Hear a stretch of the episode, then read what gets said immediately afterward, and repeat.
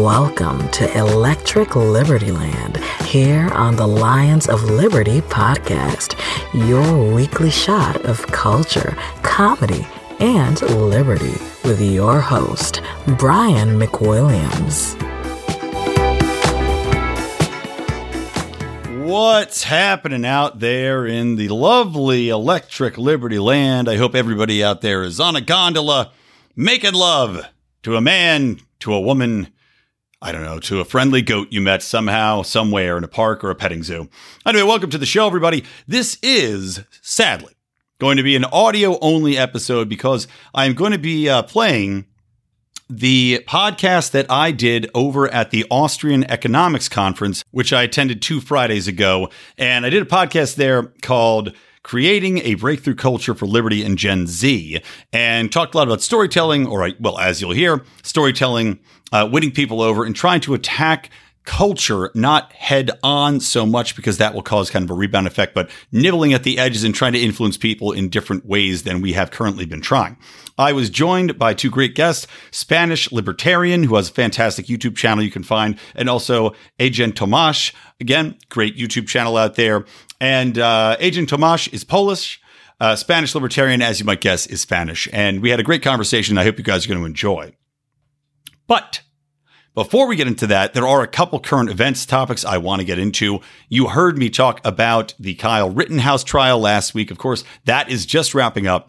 Sadly, it doesn't seem like I'm going to get to talk about that verdict because the jury is deliberating and I am recording this episode before they made their decision. I'm not going to wait for it because God knows how long it's going to be. This could be something that's two days. This could be something that's two weeks, depending on how much they take away, the internal arguments that they might have, etc even though it seems to me that the that uh, Rittenhouse will get off.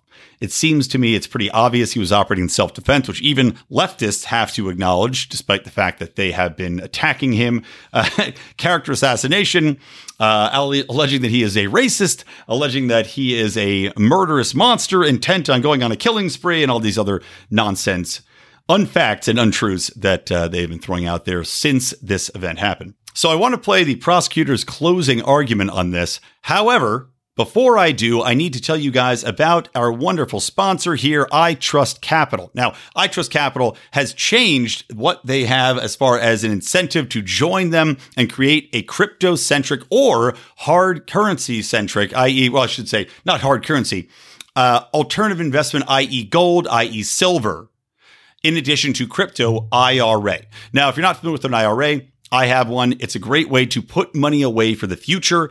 Uh, what you can do is basically you can contribute up to a certain amount every month and save that money for your future, take it out later on in life without getting hit with these taxes and fees by the government. So it's a long term investment, but you don't have to use it just for that. Because with iTrust Capital, which by the way has over 1,300 reviews on Trustpilot, excellent reviews, five star reviews on Trustpilot, so you know that they are dependable. You can also use them just for everyday crypto trading. And they have the lowest transaction fees. They have full transparency there. And best of all, when you sign up, when you open an account with them, they will give you $100 in Bitcoin free.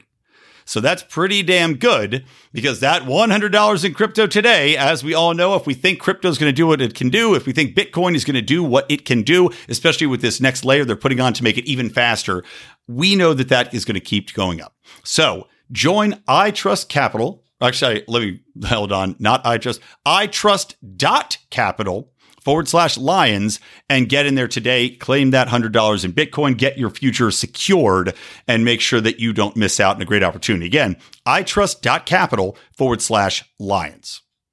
Now then, popping back into this, let me play for you guys this insane statement from the prosecution in the case. Now, the prosecution has already messed up this Kyle Rittenhouse case in every potential and possible way. It has been a showcase of ineptitude. And of course, I'm not rooting for them to go after and get Kyle Rittenhouse, having seen the video. It certainly seems to me that this is a case of pure self defense. The video seems to show that very clearly. But the prosecution turned this into something that was more akin to a debate on whether or not you could legally defend yourself and whether or not having a gun means that you were intent on going on a murder, murder spree and basically the uh, provocateur or the provocator of violence. So, arguing that what happens to you happens to you if you have a gun. But let's make him make that argument in his own words. Convince you that Joseph Rosenbaum was going to take that gun and use it on the defendant because they know you can't claim self defense against an unarmed man like this. You lose the right to self defense when you're the one who brought the gun, when you're the one creating the dam- danger, when you're the one provoking other people. Okay, now let's just look at this logically. Number one, the guy he's talking about was one of three people. The only one that didn't have a gun, right? The other two people that got shot by Kyle Rittenhouse both were fucking armed one of whom shot at him first, by the way, the second of which tried to grab his gun and held a gun to his head before he got shot back by Kyle Rittenhouse. Kyle Rittenhouse did not fire the first shot and tried to escape the scene. The guy he's saying was unarmed was not unarmed. He hit him in the head with a skateboard. That is using a piece of uh, you know, whatever the object might be. If you're swinging it like a baseball bat, if you brought it to attack somebody with, which a lot of time Antifa use their skateboards as weapons. It is a common tactic that they use throughout all of the protests, throughout all of the fights that they go to. You will see people swinging skateboards. So this is a weapon. And if you are the aggressor chasing this kid down, you lose your right to self defense. I'm sorry, just because Kyle Rittenhouse brings a gun, right? By this logic, Kyle Rittenhouse brings a gun and loses his right to self defense. What happens? What about the other people that have the guns? don't they lose their right to self defense? Which, if, if you're arguing that Kyle Rittenhouse shouldn't have shot at these guys or that he was the aggressor, well, then the other people have a right to self defense, but they brought guns. Oh, except that one guy who was swinging a skateboard at Kyle's head. That's the most ridiculous line of logic I have ever heard argued in my life. In my life. I've never seen a prosecutor be more inept this guy will probably, well, I mean, he works for the government, so I guess you can't fire him, but I would say probably will be given the lowest of the low assignments after embarrassing himself on national television. I look forward to this kid getting off. As I said, I expect riots. And as one funny meme going around said, though, that's why we need Kyle Rittenhouse back out there. it's, it's going to be massive riots. And also, this idiot prosecutor is saying that somehow Kyle Rittenhouse brought the danger. When the kid was scrubbing graffiti off his schools, the kid brought a med kit. He was you know, trying to help people. They're saying that he brought the danger. He went to a place where all of these psychopaths are rioting, are burning down buildings, are looting stores, are destroying private property. That's not danger? I would say the danger had already been brought at that point. I mean, it's you got to applaud. You got to applaud this this prosecutor, man. He's just hitting all the high marks when he's uh, making these arguments. And speaking of people who you should applaud, I don't know if you heard about this story out there, guys, but uh, well, two things. One thing, one little tidbit to lead into this. Over half of parents now are skeptical about the safety and efficacy of COVID 19 vaccines for children. That's great news. This is according to a poll. Now, there are going to be some people that are just unreachable because we already know they're out there. They live in California, they live in New York City. But a new poll from Washington Post and ABC News surveyed and found that just under half, or 46% of parents with a child under 18, said they were either very or somewhat confident that the vaccines are safe, while 47% said they're confident that they are effective at preventing serious illness. However, 52% said they weren't so sure. 41% said they are not at all confident. And I love that. Not at all confident. The vaccines are safe for children that age group. 11% said they're not so confident. 52% also said that they were not at all or not so confident in the vaccine's efficacy. Those numbers can continue to go up. As we continue to see people have adverse reactions to this vaccine, we just saw that Pfizer lied in their initial report about the number of deaths during the vaccine trials because they didn't report deaths from heart attack, deaths from myocarditis, deaths from any heart related ailments, which were, which there were nine, right? Not that this is an exceptionally high amount considering there were like 20,000 people in the study, but when you have those numbers that aren't reported, you are going to extrapolate that times X number of the population, and you're talking about a very substantial number of deaths. So you're going to see those numbers continue to go up. even though people, you know, much to my chagrin, I hate the fetishization of getting your kid jabbed. I'm seeing people on my social media feeds post them at the doctor with their kid messed up getting the jab, and I find it sickening. I find it absolutely sickening. Now, what I don't find sickening is this amazing Florida second grader. She is down in Palm Beach County. Fiona Lashells, probably saying that wrong because I say everything wrong. Uh, she's been suspended 38 times for refusing to wear a mask to school, and she confronted the local school board, gave a talk to the local school board saying that they should all go to jail, saying that she would absolutely not comply and they cannot force children to wear these masks anymore, especially when they are at zero risk, zero risk from getting COVID, from spreading COVID or anything else. So let me play this for you. And then after that, we'll pivot over to the podcast that I did in Vienna at the Austrian Economics Conference. My name is Fiona Lashells and I am in second grade at Discovery Key Elementary. I am back to talk to you again today. And for anyone who thinks I didn't write my speech last time is wrong. I wanted to be here then, just like I do now. Sorry if I am supposed to be scared when I see people yelling at these meetings. So I am back today, and tomorrow is my birthday. I am going to get suspended if I don't wear a mask for three more days. Just because I get suspended for not wearing a mask isn't going to change my mind. You can keep suspending me. I still have the right not to wear a mask. It is not fair that I'm getting punished because you guys, the school board, are not following the law. That is not fair. It just isn't right. I'm still going to stand up for what I believe in, and nothing's going to change my mind. I've been getting suspended a lot because I'm wearing a mask. Do you know how dirty masks are? Because you touch the mask, you put it on your face, you breathe all those germs in because you have lots of bacterias on your hand. Oh, and okay, yeah, I hope you all go to jail for doing this to me.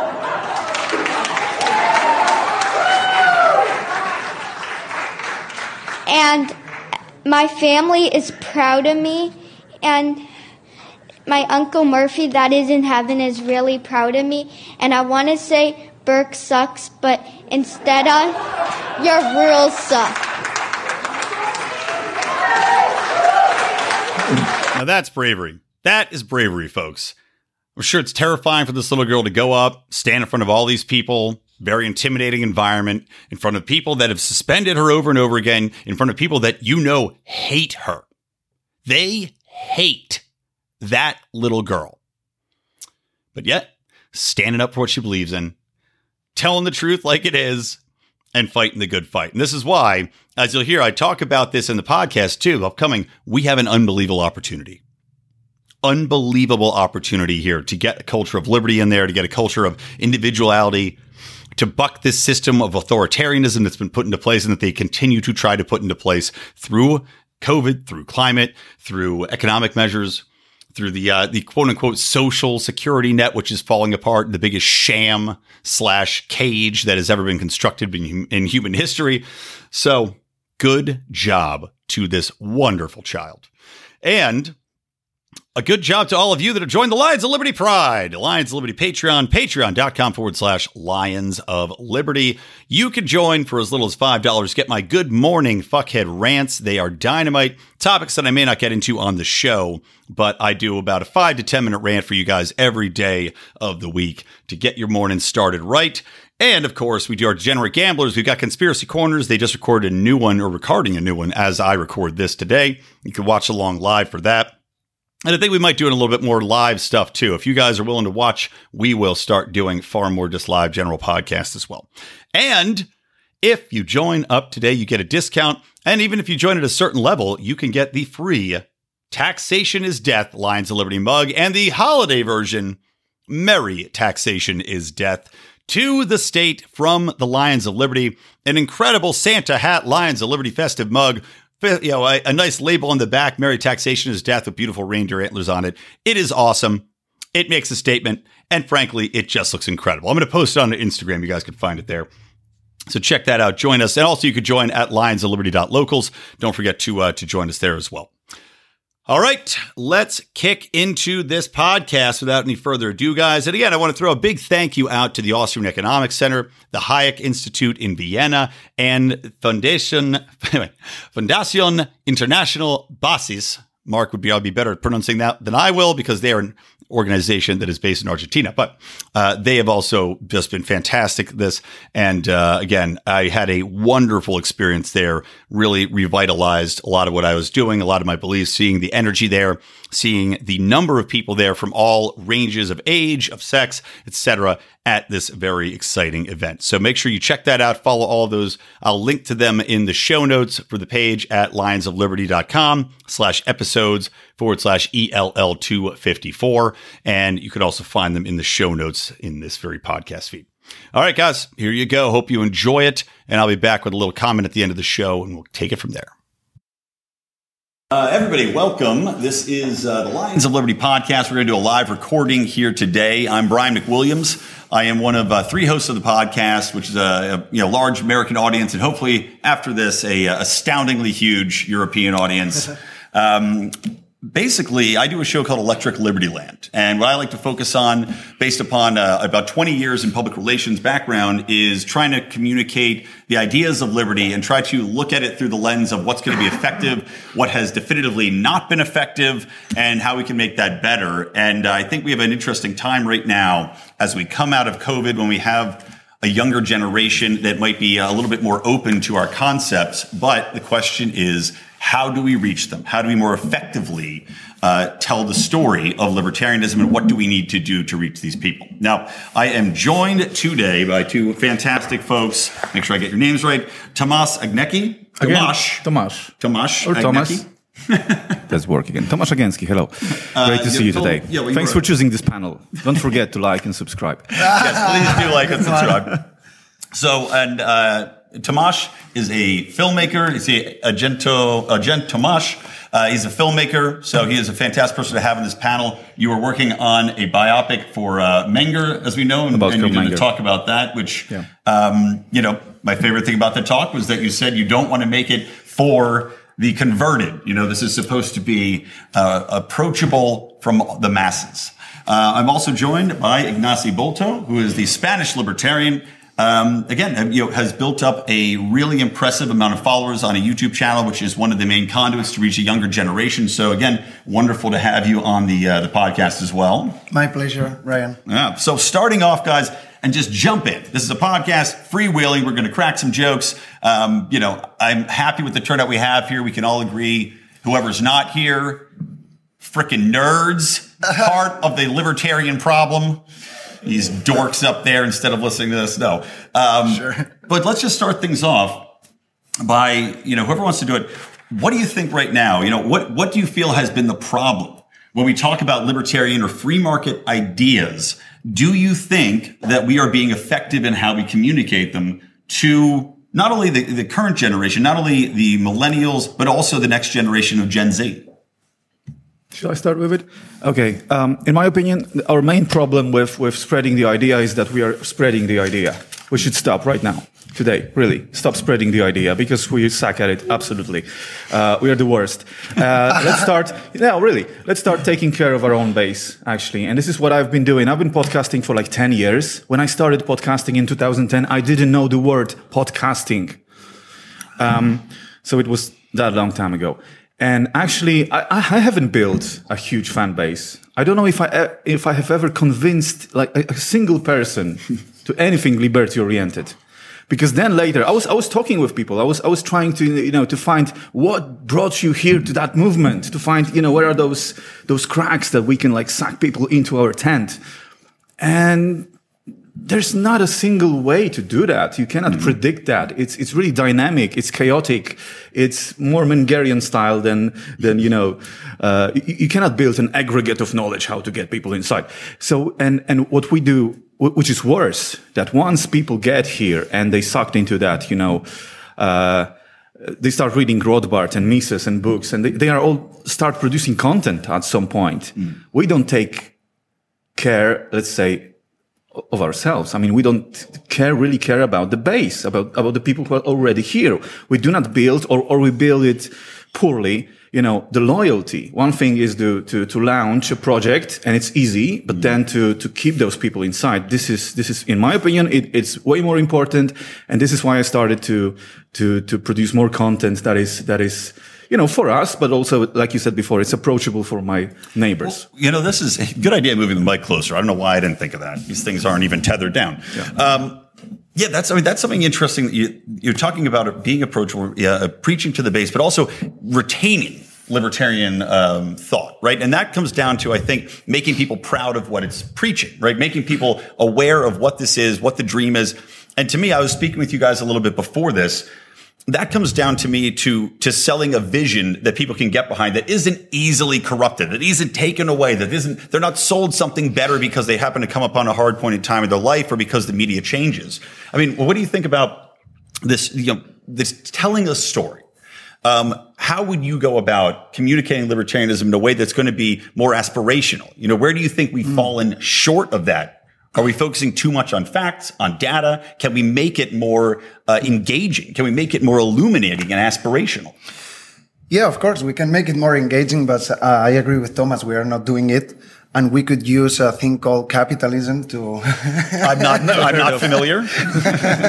to actually make it better.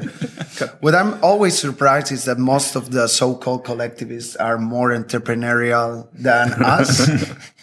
and I'm always freaked out. You know, the in Spain, in Spain, we have Podemos. They're uh, the, the, almost, I don't know, Marxist Chavist party. And their campaigns on social media are amazing. Mm-hmm. They're properly done. And also some podcasters and influencers, etc. So answering to your question, I think we could use the principles of marketing to in order to sell our ideas because you're actually talking about selling. So exactly maybe we could focus more on demand rather than and what do we have to offer. I mean, of course, you have to focus on what you have to offer, but if you want to sell anything, first of all, you have to identify what people want, right? So people doesn't want, people are not interested in Rothbard and shit. So this uh, is a uh, dead sorry, end. I, could, I couldn't agree more. So in a way, you kind of have to kill your leaders or your mm-hmm. thinkers kill in terms of rephrasing it and using uh, uh, persuasion and euphemisms, etc. So, in a way, I think most of the people care uh, on their lives, their families, their salaries, um, purchasing power, um, for having a better life, etc. And I don't know if libertarians are actually giving a good response to this. So well, more I, or less, I think this is going to be my approach. I, I, think you hit on a good topic right there. So, and this is actually something I was talking to uh, to Anders, and I'm going to massacre his last name. He's a lovely Swede, by the way, who just gave a talk about mobility. I will uh, steal his example as I uh, frantically try to look for his last name. But he actually, uh, over dinner last night, was telling me about a campaign he did. He's in public affairs and you talk about how we have to reach people. We have to get through this, this tactic of talking about empirical, uh, massive structures, you know, mm-hmm. the Fed, government spending, you know, these massive things that people, while they might understand them slightly, they don't affect them in a personal way. Yeah. And, you know, it has to hit them at the heart. They have to be able to understand it on a personal level. How does it affect them? How does it affect their family? And he was telling me they were able to basically get rid of the wealth tax, or I'm sorry, the, um, the inheritance tax in Sweden. And the way in which they went about this was that they were able to, to run a campaign basically positioning entrepreneurs, small businessmen, as the ones that were going to suffer by this inheritance tax because it's the family businesses. It's the wealth that is going to enable them to be entrepreneurs, to keep a business going, to hire local people from the economy. And very intelligently, they use the left's talking points to make their point. And that if you have this wealth tax that eliminates small business, if you hurt these people, if you eliminate their families from being able to function, what are they going to do? What jobs are they going to get? Mm-hmm. The big corporation jobs, right? Which the, which the left hates. So he's, these, he's, they're communicating in a way which hits people right in the heart. Everybody knows that, you know, their grandfather's business, their, their child has a, a job in the local market. Do you want them being an automaton? I think I think we've been saying that for ages already. The same story, but but maybe it it may not be up to date right now because the last time I checked, like half an hour ago, big corporations are okay again. only, as long as they, as, if they as virtue as they, they, you know, they, properly, they put like like like symbolism. It's not the, the Occupy Wall Street time where, Yeah. where the left was shouting, you know, jump Mm-hmm. uh, on Wall Street. It's not this moment. Today, they it's it, what the corporations and big you know um, big tech needs to do is like put a rainbow picture once a year for a month or something like that, and and they're okay. Mm-hmm. Suddenly, it's it's it's good. You know, like uh, they, they need to have like this like a kind of equality training, like once a year or something like that. Well, it's it's the concept of tying it into a social good, right? Everybody wants to be affiliated with a social good, and that's yeah, where you they're know, responsible. They are like what, what well, and to and to feel good about yourself and what you're saying, and that's what it ties into something you know that I mentioned at the very beginning of the podcast is selling a vision, selling a you know I like to call it a libertarian fantasy, a libertarian myth. What is what is the worldview you, we can tell people, we can sell people on that is going to make them inspired, that's going to make them feel good when they're talking about libertarianism, when they're voting for it, when they're thinking about it, when they're, God forbid, reading Man, Economy, and State, which hurts to even look at. When they're you know when they're doing these things what's going to make them say you know what? I'm a force for good here you know what i'm doing i'm trying to get to that shining city at the end of the hill where everybody is equal where everybody is making money where everybody is taken care of you know how can we sell that vision so that people feel as good as they do when they put the rainbow flag sticker in their window or they you know you know what i'm getting at i mean what are your thoughts Yeah. I don't know what we should do, but maybe I know what we can, we don't have to do. Mm. So I'm not here to sell any utopia, but, uh, that's what i'm saying you need to do come on are you listening to no, that? I mean, let's say you go to the club, no? And maybe you want to hang out with some girl or something like that. Are you going to go? I guess you're going to be as pretty as possible. I guess you're going to be Hard to be any better than I am, social- yes. uh, yeah, yeah, that's true. As sociable as possible, and guess you're going to smell good, right? So what I what I'm trying to say here in this uh, creepy metaphor is that um, you uh, most of the libertarians I've met so far, and actually I define myself as libertarian, right? But they have this arrogant um, behavior in a way, like you're a socialist, boom, you know? It's a Yeah, fuck. attack mode. And you don't know about economy, okay? No, because you're a Randian, or you don't know this. It's like you're not going to sell nothing to no one if you have this attitude, Mm-hmm. or if you don't look well, or I don't know this. Uh, the snake and the flag and everything. The symbology is fine, but you know, it sounds. Uh, I don't know. And, Uh, I, I wouldn't rely. uh, So my, my criticism here and come back and coming back again again to my previous point is on marketing. So I I don't know if I want to sell any utopia, but uh, freedom in a way appeals to your heart. It doesn't appeal to statics, uh, stats, etc. So I don't know, selling it with more epicity. yeah No?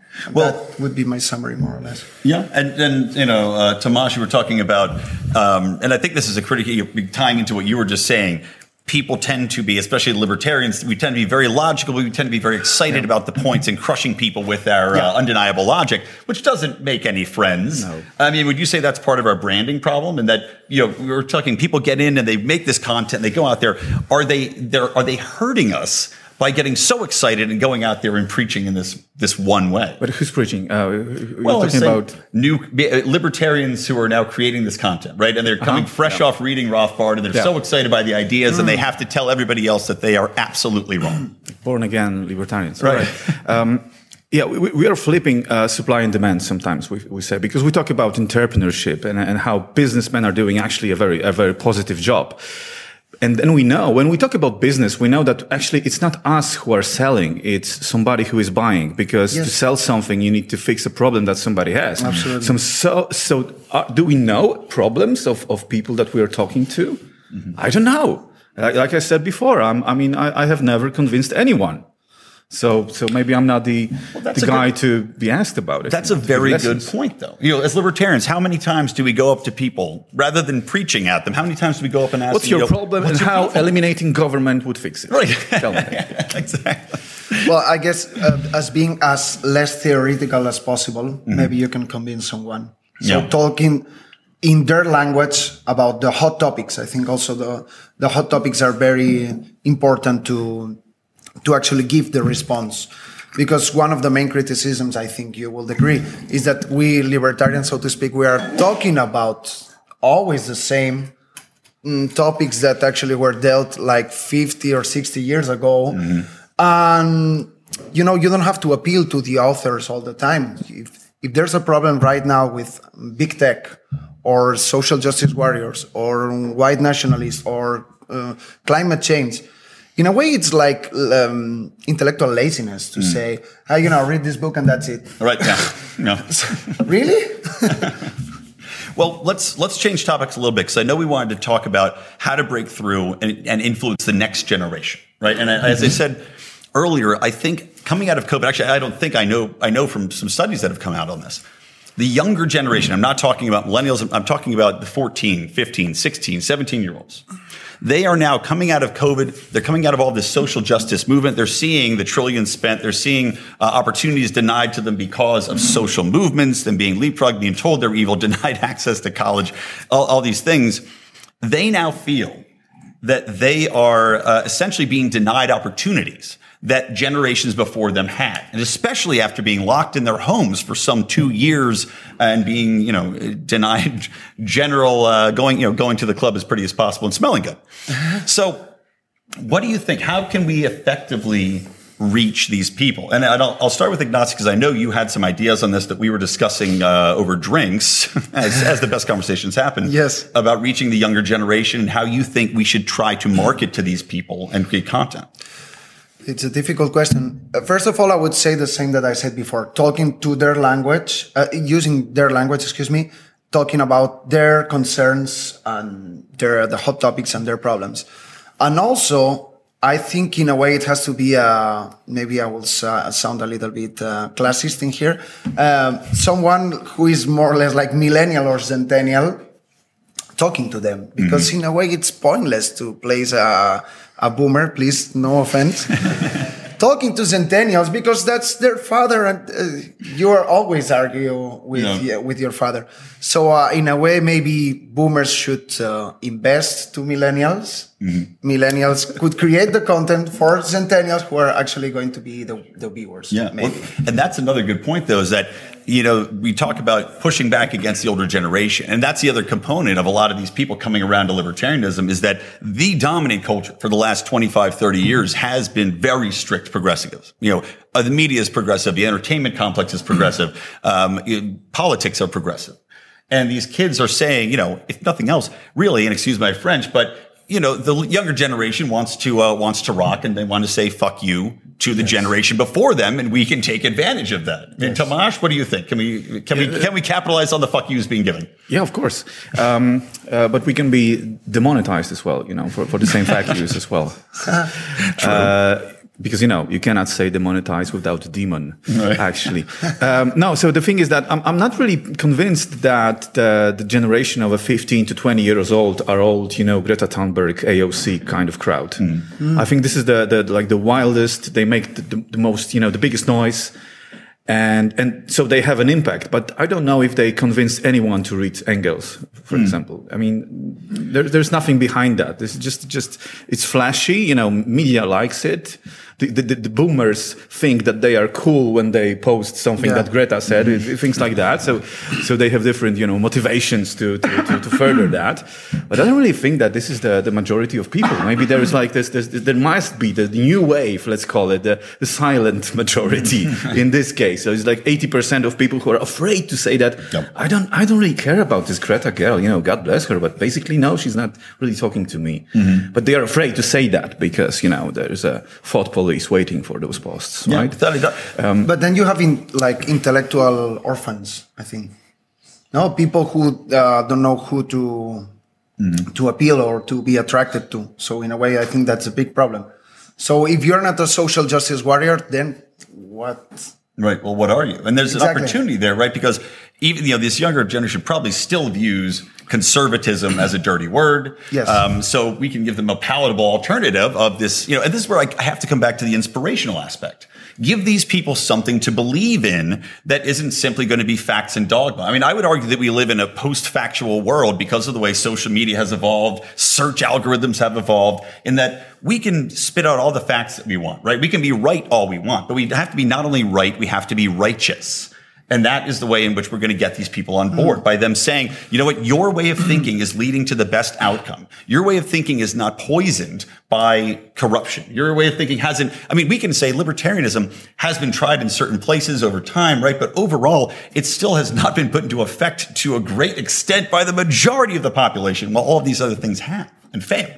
More or less, I think I can feel optimistic because I think in Spain and in Argentina, maybe something is, it's really going on like um, I don't know, uh, 20, 30 years ago or even more, there were some intellectuals that nowadays uh, they taught what uh, the influencers of today. Maybe I would say some names. I don't know if you know them, like Fernando Diaz Villanueva, the guys of Visualpolitik, Un Tío Blanco Hetero, Juan Ramon Rallo. So they were influenced by think tanks and reading books, blah blah blah. But now they're they're streaming on Twitch, mm-hmm. live streaming on YouTube they're selling merchandising. They create memes. so memes now, are powerful, man. Yeah, exactly. So, Very powerful. Um, due to the entrepreneurial spirit, to me, something is, uh, you know, the market is adaptive, no? Mm-hmm. So you kind of recycle the, the, the concepts and now they're being really, really successful. These people that I mentioned, they are making good money. So mm-hmm actually you can monetize liber- libertarianism in a way. the free market provides right? So it's uh, you have to give it a try. Um, I, I, know it sounds simplistic but it's sometimes you're defined by actions and mm-hmm. that's it. And the market puts you in your place. But i, I think uh, we can say that in spain something's going on and also there's uh, for example, let me give you an example. There's an author called uh, Miguel Anxo Bastos. He's from uh, Galicia, south, southwest of Spain. He talks very, very strange. You barely don't understand him. but he has this, word, this quote called Capitalismo, ahorro y trabajo duro. Capitalism, uh, savings and hard work. Mm-hmm. Capitalism, he was always pissed off. Capitalismo. So now I'm seeing some influencers, streamers, um, adopting uh, that, uh, com- uh, comedians. Yeah and they said, well, you know, capitalism. It's like, okay, we won the cultural yeah. battle, uh, guys. so it takes time, but yeah. so many factors have to be aligned. Yeah. Well, I think, I mean, comedy is, is also, I mean, comedy itself is, is, very free market, is very libertarian, right? Yeah. You, free speech. Viewing things in the in the honest way, telling the truth in the honest way, and, and not being able to to be influenced by external forces. I mean, what do you think? As I, I know you're not a, a comedian, but you're a funny enough guy. Do you think that we should be using comedy more? Do you think that we have the creative power? Once. Did you? yes. Oh, very nice. Uh, well, no, no. Do you think I'm, we have I'm the power joking. within the movement to do that, or do you think that because more you know, people are so attracted to libertarianism, many of us are very logic based? Is that going to be a bridge too far? that, that's actually a, a continuation of, of, of, your of your previous question because it it, it, it connects perfectly. I'm, I'm I'm only using comedy to explain Austrian School of Economics. Don't get me wrong. And I twice a year I have a stand up show in a in one business private business school in Poland, and for three hours I'm telling jokes about Menger and Schumpeter oh, and all that's that. Awesome. Yes, really? yeah. That's yeah. amazing. But it's in Polish. I'm sorry. Yeah, that's the, the, the funniest language. That's why there's so many jokes about the Poles. I need to do an English English version, of course. Then um, I finished the last sentence saying that that the the, the, the youth is probably not 100% AOC slash Bernie mm. kind of supporters, and this let's say it's 80-20, whatever, and this 80% that is silenced there's a huge vacuum there. And there is a lot of signals coming up right now that those people want something new. So you have people who are, do not want to apologize for telling jokes about mm. transgender people. Like, you know, you have Dave Chappelle, yep. you know, mm. the closer stand up, for example. He never said a one single word, I know, derogatory, something bad. He never said something like that, mm. but he wasn't praising, you know, the yeah. LGBT, ABTC, QVRT community. Well, he was, he, and, and, and, he, he wasn't, wasn't praising them. And they were like, how dare you, yeah. right? To quote Greta again, uh, how dare you not praise us? Right? We was, uh, come on, it's, it's the struggle and what, um, and this guy is like, you know, Black Lives Matter kind of, you know, friend of Barack Obama and stuff mm-hmm. like that. So you wouldn't be expecting that coming from him, right? You would probably expect coming that from Joe Rogan or something like that, but not from Dave Chappelle. Mm-hmm. Um, and suddenly have you, you, can hear more and more voices that yeah let him speak let mm-hmm. him do this, his show you didn't have to agree with that not no. everything has to be you know the same color the same tune so i think there is hope in that. But but this is nothing that we ever built. Right yeah. So it's not uh, you know we, we, should not clap you know who um, did it then? Conservative? No situation lack of balance you know physics whatever you, you mm. call it reality nature the dynamics of, of, of markets you know that, that, that, that, that it's, that it's, that it's, that's a beautiful thing, right? And if you talk about inspiration, you know, you can inspire somebody. It's, it's great simply by speaking. Mm-hmm. But if somebody is that easy to be inspired, then, ah, then they know, might, they might ditch out. He may be inspired by, you know, you have nothing to lose except, you know, well, uh, things like that. It, people got inspired by, by Marx because oh, not, not, not by issues. But then if, in my opinion, there is a huge number of people who started reading Mises and, and Carl Menger because they wanted to make some money on Bitcoin. Mm-hmm. that's like the biggest school of Austrian economics right now. People are reading Menger willingly, really reading that because they wanted to make some money on Bitcoin. And that was like the first, you know, the, the, the push. This is my business. Yeah. This is my interest. Yeah. And then, oh, so there's like, oh, the Federal Reserve, oh, the money, the fiat currency, oh, the MMT, whatever. And they, they, they suddenly like, it's yeah, like I, I, our version of wokeness, I well, would say, right? Bitcoin and Bitcoin, I think, can be a, a real a gateway, gateway drug for yeah, libertarians. Exactly. And without a doubt it is. I mean, I, I, I, wrote a little fable here about it. You know, maybe I'll get into that if we have time later. But, but yeah, Bitcoin could be a real drug to get people involved because it you know, is such a value of money and it does bleed into so many of the concepts we talk about. Not only you know, protecting against inflation, but but protecting against government intrusion. We have and protecting purpose. against like like not knowing what inflation is. Right. Yeah. You basically yeah. You basically ignorance. Right. You basically have to. I mean, I was thinking. I was listening to uh, you know Jeff Booth did a talk. I'm not sure if you guys heard that, but you know, in in getting into what Bitcoin is, how it's defined, and how it is protecting us from government and using the perfect quote from Hayek about the best, you know, the only way to get government out of money is, uh, or it's impossible to get government government, sorry, out of money. Yeah. And the only way to do it is to create in a sly fashion another alternative, which is what Bitcoin has become. And mm-hmm. I, and the younger generation, it's ubiquitous across them. So how can we now use Bitcoin to lure them in? And then, like I said, though, the trick is keeping them in. So what are your thoughts on what is the best way we can communicate to people to keep them in so they're not distracted and they run off? Because Ron Paul, for instance, was a highly inspirational figure right? He got me involved. Uh, he got, you know, millions of people involved into libertarianism. But I tell you for a fact, half of those people went off to Bernie Sanders. Half of them went off to Donald Trump because they were just in it for the, the fuck yous. Yeah. yeah. the momentum. They were inspired by him, but it wasn't a permanence. So, what do you think is the, the best way for us to achieve permanence in thought? Build the wall. way you said what? Build, Build the, wall. wall. Build the wall. I think in the way you said it before, it's like appealing to their hearts. Mm-hmm. And actually, I think we are talking about the cultural battle. So I think in a more or less in a way, the economic battle has been won by us. Mm-hmm. Well, I know I'm lying to myself in a way too, but I, like whatever helps you sleep at night. but but the so maybe Bitcoin can appeal to them like okay, my wallet is important to me and mm-hmm. the system is kind of falling apart. But then if these libertarian ideas um, don't feed you with some cultural argument, so to speak, you will go to to Bernie in mm-hmm. a way. So maybe I, I, will say something politically incorrect, but I don't care. I think uh, conservatives, in a way, are doing a better job than libertarians. oh, I don't take me wrong. I mean, because I think they have more balls than us in terms of of uh, winning the cultural battle. Mm. See, I because would argue that this kind losing. of elitism. Yeah when I'm saying conservative, maybe I would refer to conservatarians, if that makes sense, like okay. the Tucker Carlsons, Ben Shapiro, Larry Elder, etc. Yes. Yeah. For example, Ben Shapiro, I like him a lot because he's on the media run mm. by himself and he's influencing millions of people mm. and he makes money out of it. And he talks about the hot topics, as I was mentioning before. So you have to provide with something that people might like and yeah um, in a way, I'm, I'm, coming back to my previous point. Libertarians, we maybe we have to copy business models that people. Uh, well, and, and Ben Shapiro understands, right? He understands, you know, going back to another concept I was talking about is storytelling. Yes. You know, the most effective way to get these morals, to get these lessons mm. taught to people is storytelling because you're also not hitting them over the head with it. And so much libertarian content that's created, you know, hey, can we make another version of Atlas Shrugged? You know, nobody gives a damn. Nobody watches. They're yeah. always terrible, terrible movies.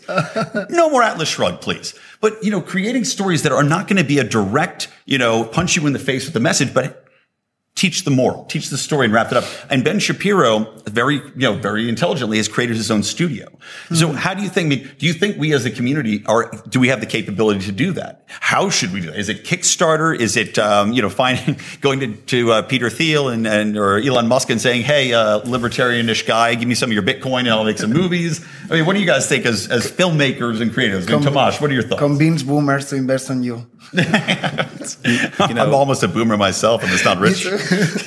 but you get me. Uh, then historically, uh, historically, we should go back to the march through institutions, and my institution is is the media.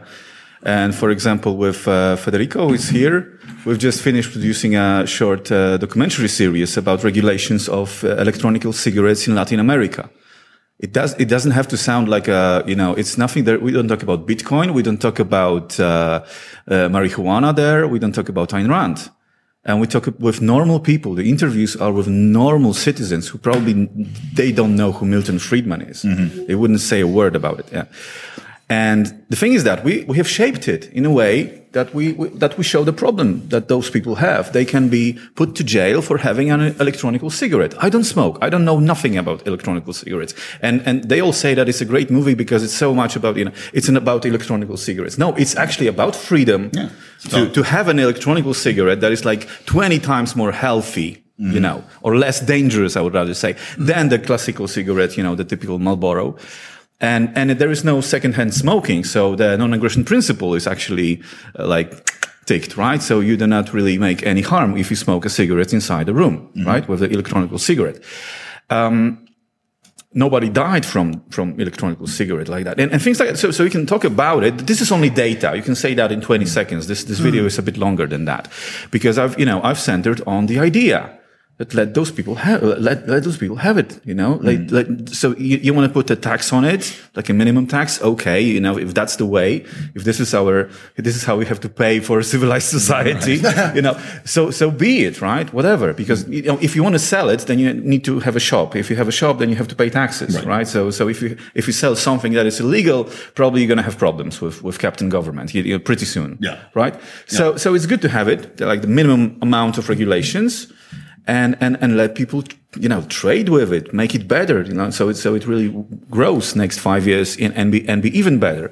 Uh, things like that. So, so we managed to, to like implement everything we are talking about during this conference without using the, the hashtag words. Right, you know, yeah. we, we, never say about Menger and libertarian constitution mm. or, or uh, no, nothing, not a single word. Right. It's a, it's a usual you know, documentary about a subject. And well, people can it. tell when they're being sold a yeah. bill of goods, right? And there's this thing called uh, it's you know it's kind of like an automatic reflex, and it, if people are sold something, they know it.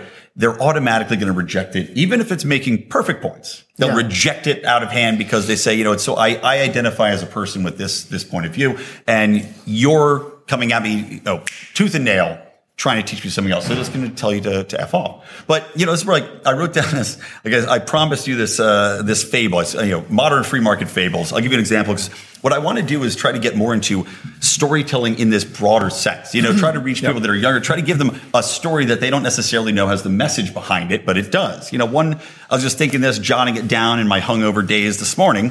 Um, you know, like, there's a famous book called The Giving Tree.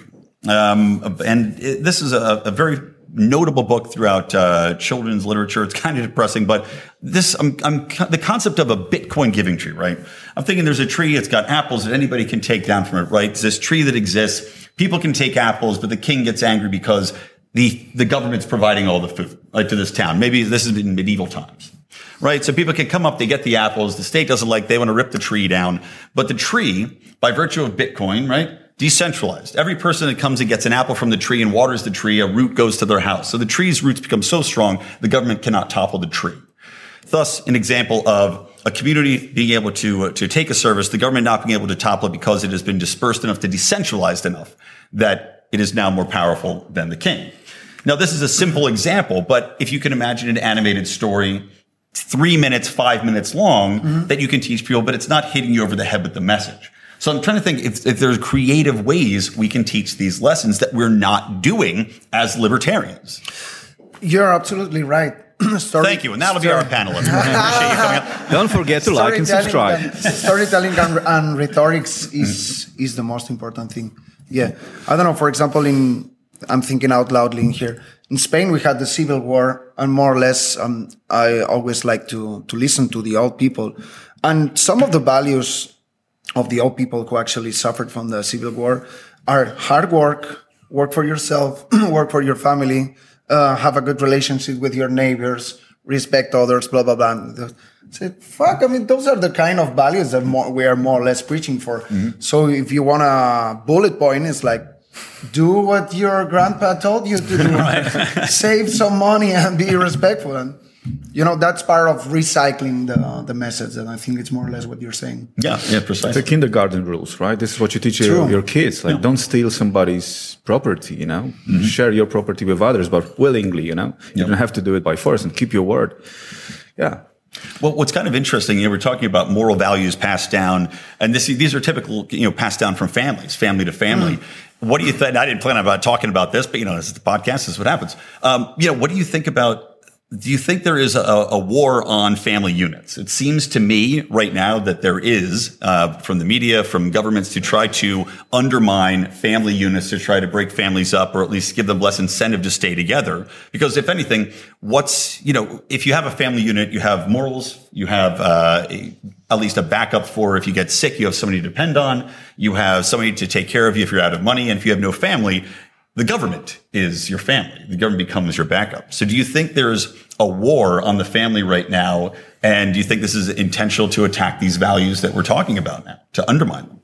Uh, I have a family, two daughters, and I do not feel attacked by anybody. Um, I'm not looking at all those questions that you that you've mentioned, I'm not looking at them as a, a design like this. There's a conspiracy theory against uh, a family unit. I would rather say these are the unintended consequences. To yes. go back to to Hayek, mm-hmm. this is more like a consequence of socialism, of welfare state, and things like that, more than that there is a ministry of dismantling a family. No, no, no, nothing like that. So I'd rather say that that this is another, you know, thing that we can blame socialism on. Yeah, you've, really? you've a more forgiving yeah. mind than I do. Okay.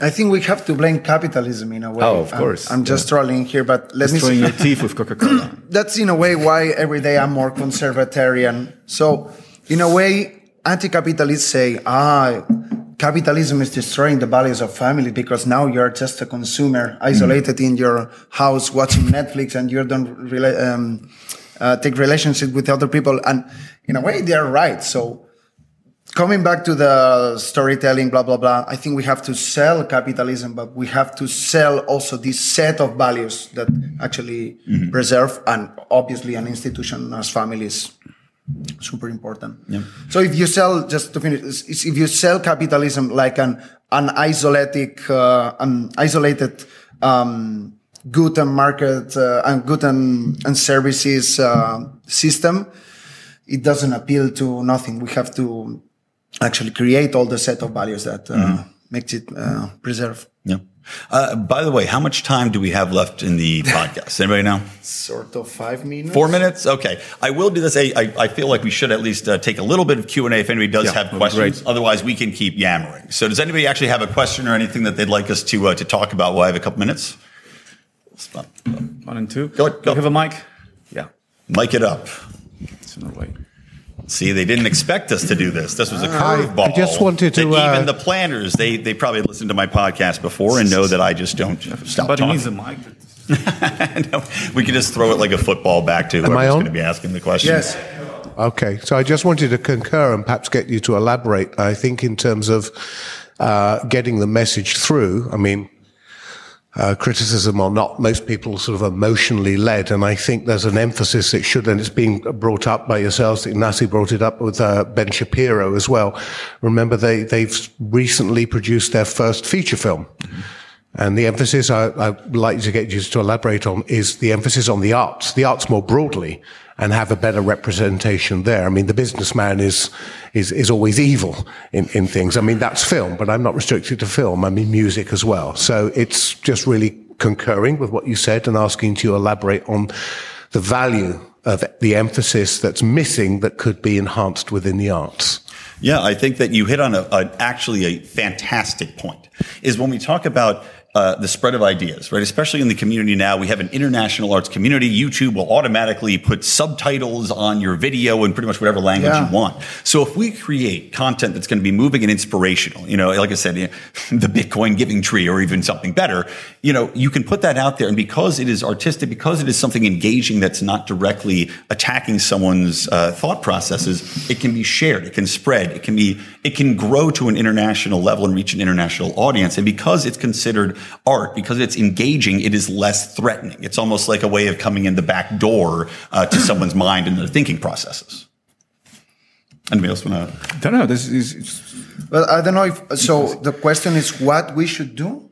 I was just saying, just to elaborate on the the use of the arts, how how we we've underutilized the arts. Mm. Well, I don't know. I don't know. But uh, maybe sometimes it's better not to plan what to do it's better to plan how are you going to do it. Mm. Maybe I would like to appeal also on, I don't know if you're aware in Argentina, I think the libertarian movement is uh, growing in there.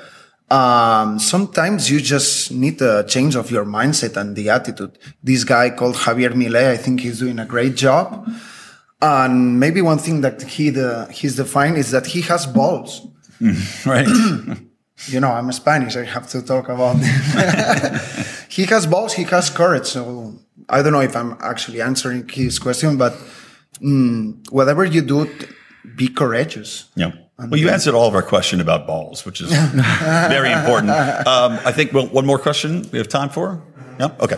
I wanted to ask um, you know, COVID measures have been very unpopular. And I think what I've been seeing is that a lot of people who were very critical of the lockdowns are not necessarily libertarians, many of them very non-political who hate politics. Mm -hmm. And I'm asking all of you, do you think this could be a potential opportunity to use these people to attract libertarian ideas and show them, wait a minute, look at this. This is a perfect example of how government is able to ruin your life. And that's why letting the people decide for themselves is actually better. Mm. What would you say?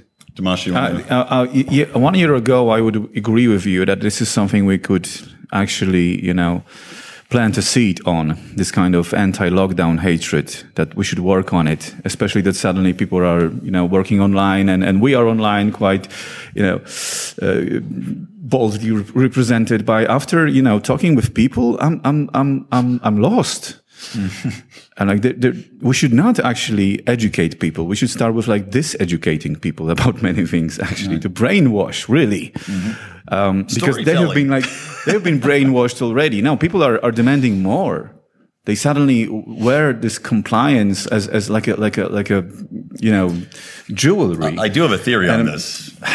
if you're curious. Just I'll, I'll wait okay, really, quick, really quick. I'll tell you why I think that this is. Uh, can I say one more thing to what you said before? Oh, on the arts? One thing uh, on, about emotions. I think mm. emotions are not on, on our side. We have to use it, of course. We have to use it, but they are not on our side. Uh, uh you know, you, you, watch Erin Brockovich by by Steve Soderbergh. You know, it's such a poor woman, and and and government should help her. Things like that. You know, show any kind of story about a poor woman. I mean, Erin Brockovich is is kind of ballsy. Um, but um, but you know, like half of television, TV productions, like poor people that somebody should help them. You know, so the system is against them. You should know the system is broken. System should give them money and things like that. You know, so it's really hard to to go Ayn Rand, you know, on it. Like do your job and you know. No. like your grandma said. Yeah okay. I'll, I'll do this just to wrap up because i know i see uh, federico standing and giving me the, the stink eye from over there. Um, but I'll, I'll, a quick theory about you know covid i think could have been effective in a way as well but at this point in time i feel that people and i call it the bad people theory is that people are so ingrained in what has happened with covid right? The people that support the lockdowns have now forced people out of jobs. They've forced people to not see their loved ones. People have died in hospitals. They have not been able to bury their children. They've seen their neighbors uh, become, you know, lose their houses, become depressed. They've seen alcoholism rise. They've seen child abuse. These people have to be justified in this lockdown, or else they are empirically bad people. And they cannot allow that to happen. They can't be bad people. So they have to double down on this. Otherwise, they know when they look in the mirror, I'm a murderer. I'm a, a, criminal. I've destroyed people's lives. That's why this is so vital for them that COVID be real, that we have to do these things, that we follow the science, because if they're wrong, they are evil. But you know, the Fauci documentary has like zero percent popularity oh, on, on that's, thank God IMDb. So there is a crowd of well, like, still you know reasonable folks. Yeah, that's true. Well, they're definitely out there. must um, be there. Speaking of reasonable folks, I'd like to thank my two reasonable guests here, Ignasi Bolto and uh, Tomasz Jag- Ag- Agensky. Agensky. Sorry, that's, that's I'm an American. We don't know how to pronounce anything. anyway, thank you all for coming. Appreciate it. Uh, Brian McWilliams, Lions of Liberty podcast. Please like, subscribe, and of course, thank you to Federico and uh, are the organizers of the conference. Thank you, man. Yes. Good stuff. Yeah, it was fun. We did that. Who needs to prepare? Who needs to prepare indeed, right, everybody? So there you go. Hope you enjoyed that. I thought it was an awesome time, awesome conversation, and I really enjoyed my time with both of those guys uh, and in general. So that's going to wrap it up.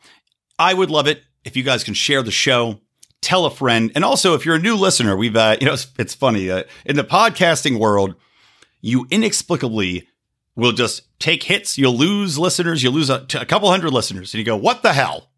And then next month, they're all back plus more. So if you're a new listener, thank you for joining us and taking interest in what we're doing here at Lions of Liberty.